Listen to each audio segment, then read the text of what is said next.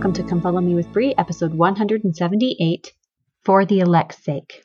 Hello, I'm so glad you're here. Today we are mostly going to stay in the Joseph Smith translation of Matthew chapter 1, which is really Matthew chapter 24 through 25. It's really confusing. But I want to start with Mark chapter 13, verses 35 through 37. Watch ye therefore, for ye know not when the master of the house cometh, at even, or at midnight, or at the cock crowing, or in the morning, lest coming suddenly he find you sleeping. And what I say unto you, I say unto all watch. I love the simplicity of that command watch. Why are we commanded to watch? Why can't we just live righteously and wait and not pay attention? We're given the answer there. It says, Lest coming suddenly he find you sleeping. We need the motivation, we need the awareness, we need the sense of urgency that watching brings. So, what qualifies as sleeping? We get clarification in the Joseph Smith translation. We are reading this week called Matthew chapter 1, which, like I said, is a retranslation of Matthew chapter 24 through 25. So know throughout this episode, whenever I say Matthew chapter 1, that is what I mean is the Joseph Smith translation Matthew chapter 1 that's found in the Pearl of Great Price. In that chapter, we are given a lot of things to watch for. So I want to go over those things so we can remember, so that we can know what we're watching for. And this chapter, of course, doesn't cover all of the signs of the times, but it gives us a lot to work with. And to me, perhaps points us to some of the most important things because this is a prophecy given by the Savior himself. Let's start with verses 3, 4, and 12. The temple in Jerusalem will be destroyed. And this is what is also called by Daniel the prophet the abomination of desolation. The abomination of desolation was fulfilled the first time in 70 AD when Titus with the Romans conquered Jerusalem, and it will be fulfilled again. The Savior gets more specific. He says, starting in verse 12, speaking to us, When you, therefore, shall see the abomination of desolation, so the destruction of the temple in Jerusalem, spoken of by Daniel the prophet concerning the destruction of Jerusalem, then you shall stand in the holy place. Whoso readeth, let him understand. Then let them who are in Judea flee into the mountains, which this also happened the first time when Jerusalem was destroyed, where many faithful Jews fled into the mountains and escaped the Romans, and it will happen again. Let him who is on the housetop flee, not return to take anything out of his house, neither let him who is in the field return back to take his clothes. And woe unto them that are with child, and unto them that give suck in those days. Therefore pray ye the Lord, that your flight be not in the winter, neither on the Sabbath day, which means that the city gates are closed. For then in those days there shall be great tribulation on the Jews and upon the inhabitants of Jerusalem, such as was not before sent upon Israel of God since the beginning of their kingdom until this time, no, nor ever shall be sent again upon Israel. All things which have befallen them are only the beginning of the sorrows which shall come upon them. And except those days should be shortened, there should none of their flesh be saved. But for the elect's sake, according to the covenant, those days shall be shortened, meaning the Lord will stop the destruction before everyone is destroyed. And that will happen not only physically with the people in Jerusalem, but it will happen spiritually. The Lord is not going to allow all generations to be spiritually destroyed by the wickedness on the earth. He will come before no one is able to survive. And how will the Lord stop that physical destruction of the people in Jerusalem? The Lord will descend from the sky, and as his foot touches down on the Mount of Olives, the mountain will split into two, and the remaining Jews will flee into the valley created, and the Savior will win the battle for them, which I'm pretty sure will be pretty immediate because anyone who isn't spiritually ready won't be able to abide the presence of the Lord. And then the Lord will meet them in that valley, and the remaining Jews will see the wounds on his hand and his feet and his side, and they will confess that he is the Christ. So, this prophecy is the reason that I have so much interest in what's going on over in Israel. My ears always perk up anytime I hear about anything going on over there, and I pursue that information. What is happening in Israel is a direct reflection of where we are in the timeline of the Lord's second coming. Now, of course, that doesn't mean we can predict exactly when the Lord is going to come again, but there's a reason we're given signs so that we can know that it's coming soon, that it's getting closer and closer as we watch these signs happen. All right, number two, the next sign to watch for is that many will come claiming to be Christ, a Savior, and many false prophets will arise. This scripture can be misinterpreted, putting those false prophets and false Christ into the category of religion. But as we learn from the scriptures, the world title in the Book of Mormon is the Great and Abominable Church. The philosophies of the world has become the religion of many. Those false prophets may be a social media influencer, a self help guru, celebrities, politicians, etc. And often the greatest tools of these false prophets is weaving truth in with lies. The truth will resonate with you, and then the lies will twist. Or, like Korihor, they flatter the hearts of the people.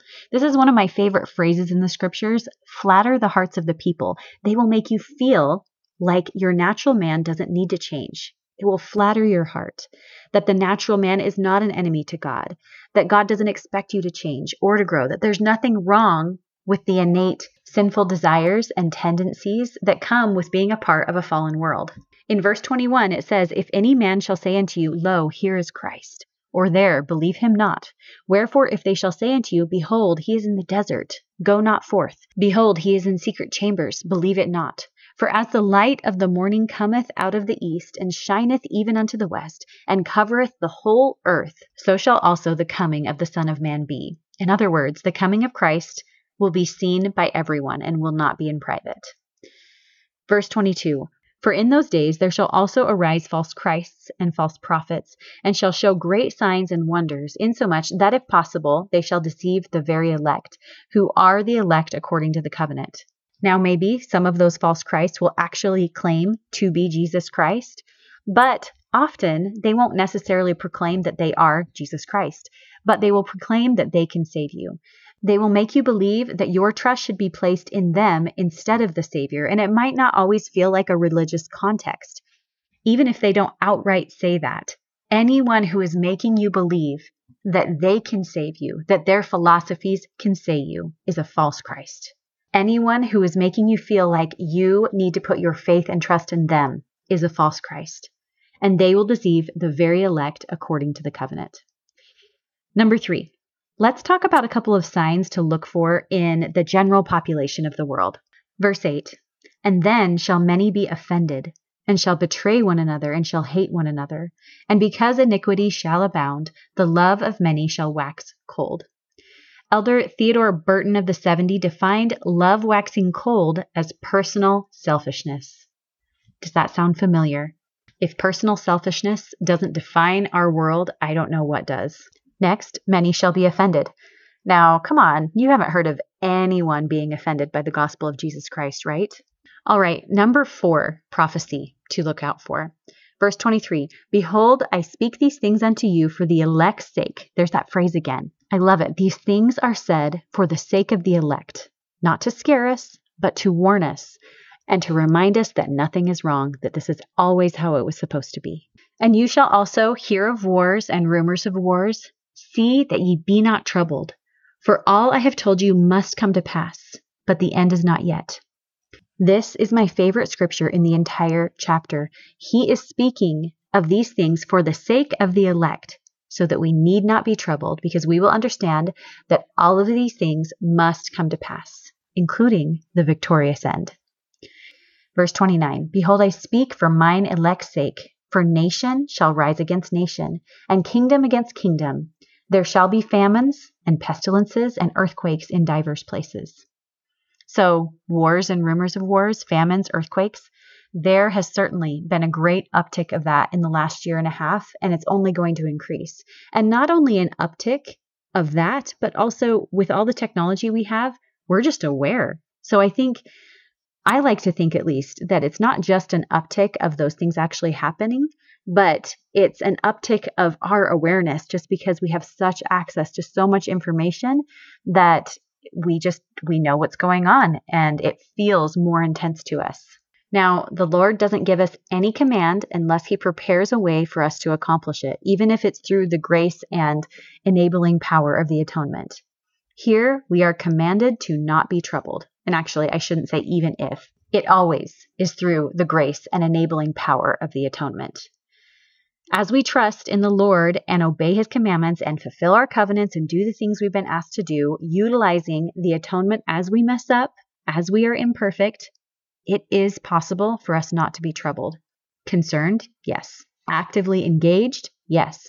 But troubled, afraid? Might happen, but ultimately, it is possible for that burden to be taken away from us. Number five sign for us to watch for. And now I show unto you a parable. Behold, wheresoever the carcass is, there will be eagles gathered together. So likewise shall mine elect be gathered from the four quarters of the earth. So this is kind of a weird one just because it's a little bit of an icky analogy. But basically, the carcass is the church, and the covenant people are the eagles. We are gathered to the church and are being nourished by it. Isn't it cool how this prophecy has unfolded differently than anyone could have possibly imagined it. Even if you were a prophet who got to see it in vision, do you think, I mean, maybe they were made so that they truly understood what they were seeing, but maybe not. Maybe they saw it and they were like, oh my gosh, I don't even understand what's happening, but I know that it's happening. We aren't currently physically gathered, but through incredible technology foreseen by the Lord, inspired by the Lord, we have a living prophet that can communicate to the entirety of the church at any given time. We are gathered miraculously. That is a miracle just as grand as any miracle we read about in the scriptures. The gospel penetrates the entire earth because of technology and ultimately because of the Lord. Elder Christofferson said, In ancient times, God took the righteous city of Zion to himself. By contrast, in the last days, a new Zion will receive the Lord at his return. Zion is the pure in heart, a people of one heart and one mind, dwelling in righteousness with no poor among them. The prophet Joseph Smith stated, We ought to have the building up of Zion as our greatest object.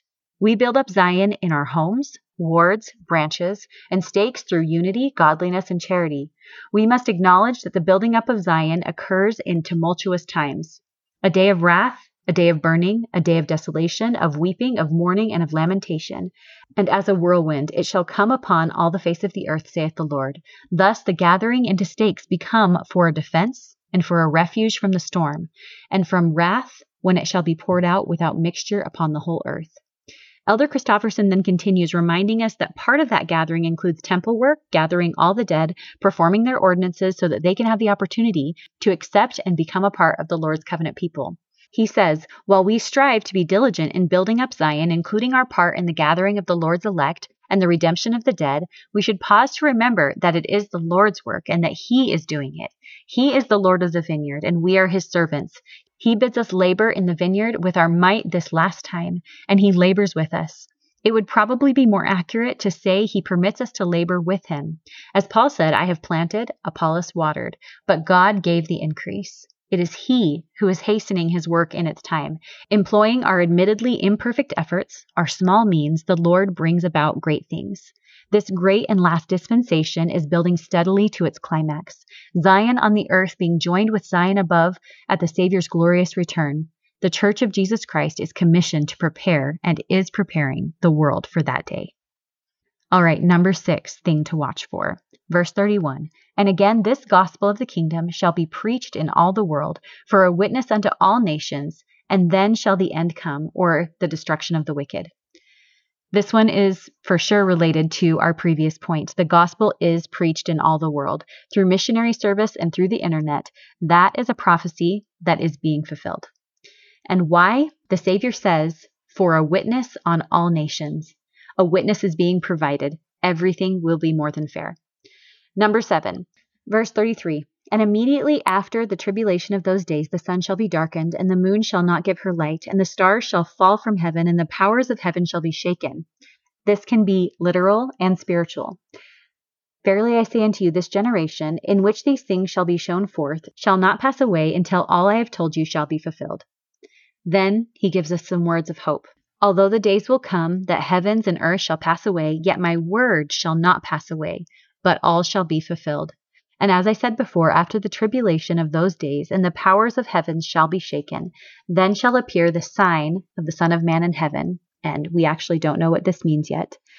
And then shall all the tribes of the earth mourn, and they shall see the Son of Man coming in the clouds of heaven with power and great glory. All right, those are the seven major signs that I identified in this chapter. I want to talk now about the parable of the fig tree, starting in verse 38. Now learn a parable of the fig tree. When its branches are yet tender, it begins to put forth leaves. You know that summer is nigh at hand. So likewise, mine elect, when they shall see all these things, they shall know that he is near, even at the doors. But of that day and hour no one knoweth, no, not the angels of God in heaven, but my Father only. But as it was in the days of Noah, so shall it be at the coming of the Son of Man.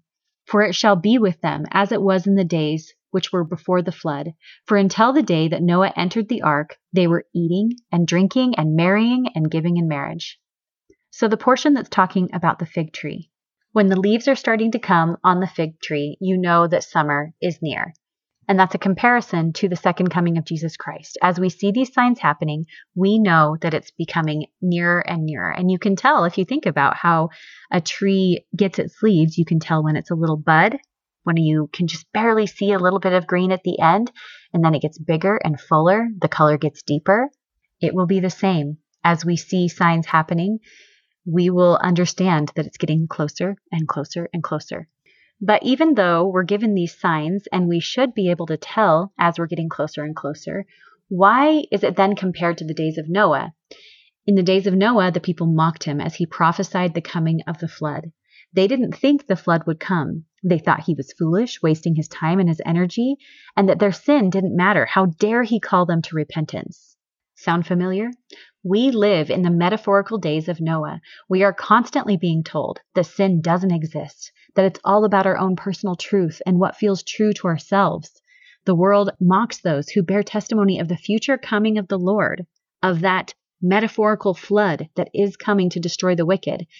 The world mocks the necessity of returning to Him with full purpose of heart, of submitting your will to His commands. Can't you guys feel it? We are accelerating at a breathtaking speed into lies, also into the second coming of Jesus Christ.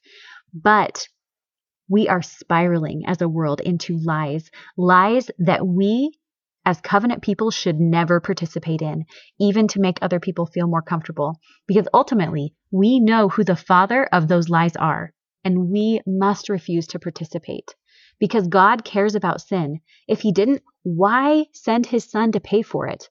Would He send Him just to save us in our sin? Clearly, there's something inherently wrong with it. Would He send Him to pay for all that with no purpose in mind? That we aren't meant to change and progress? No, He sent Him to save us from our sin so that we can progress and improve, so that we can move on, have a change of heart, and become a new person in Christ so that we can grow to hate sin, so that we can become who we are meant to become. I think we like to believe because we are in such an advanced civilization at this point in history that we are somehow beyond the days of Noah. We are no different. The world is making the same mistakes that they did back then. So, your job and my job is to make sure that we don't get caught up in it. Now, although there's so much doom and gloom in these chapters, there is also so much hope. The reason I entitled this episode, For the Elect's Sake, is because the Savior prefaces some of his bleakest prophecies in this chapter with a reminder that he tells us these things for our sake, so that we can recognize what they are, when they happen, so we can be mentally prepared, understanding what's going on, and have the capacity to not be troubled because we have faith in Jesus Christ who is already the victor, who has already won. It reminds us when we see those things that nothing has gone wrong. Let's read some of those hopeful verses. Verse 20 And except those days should be shortened, there should none of their flesh be saved. But for the elect's sake, according to the covenant, those days shall be shortened. Verse 35 Although the days will come that heaven and earth shall pass away, yet my words shall not pass away, but shall all be fulfilled. Verse 37 And whoso treasureth up my word shall not be deceived. For the Son of Man shall come, and he shall send his angels before him with the great sound of a trumpet, and they shall gather together the remainder of his elect from the four winds, from one end of heaven to the other. Verse 11 He that remaineth steadfast and is not overcome, the same shall be saved. Verse 49 and 50 Who then is a faithful and wise servant, whom the Lord hath made ruler over his household, to give them meat in due season? Blessed is that servant whom his Lord, when he cometh, shall find so doing. And verily I say unto you, he shall make him ruler over all his goods. Who are the elect, for whose sake the Savior spoke? Those who, when he cometh, he shall find doing. That is how we are a chosen people, by being someone who, when he comes, is found going and doing the things that he has commanded. And just for good measure, let's read what Nephi saw in vision happening to you in these days. And it came to pass that I, Nephi, beheld the power of the Lamb of God, that it descended upon the saints of the church of the Lamb, and upon the covenant people of the Lord, who were scattered upon all the face of the earth. And they were armed with righteousness and with the power of God in great glory. Nephi saw the power of the Lamb of God descending upon the saints, on you. I wonder what that looked like to him. Don't you think that the power of Jesus Christ is more than some imaginary magic? That power is real, and as we are found doing, we qualify for it, and that is no small thing. President Nelson said in his talk, Embrace the Future with Faith We have so much to look forward to. The Lord placed you here now because He knew you had the capacity to negotiate the complexities of the latter part of these latter days. He knew you would grasp the grandeur of His work and be eager to help bring it to pass. I am not saying that the days ahead will be easy, but I promise you that the future will be glorious for those who are prepared and who continue to prepare to be instruments in the Lord's hands.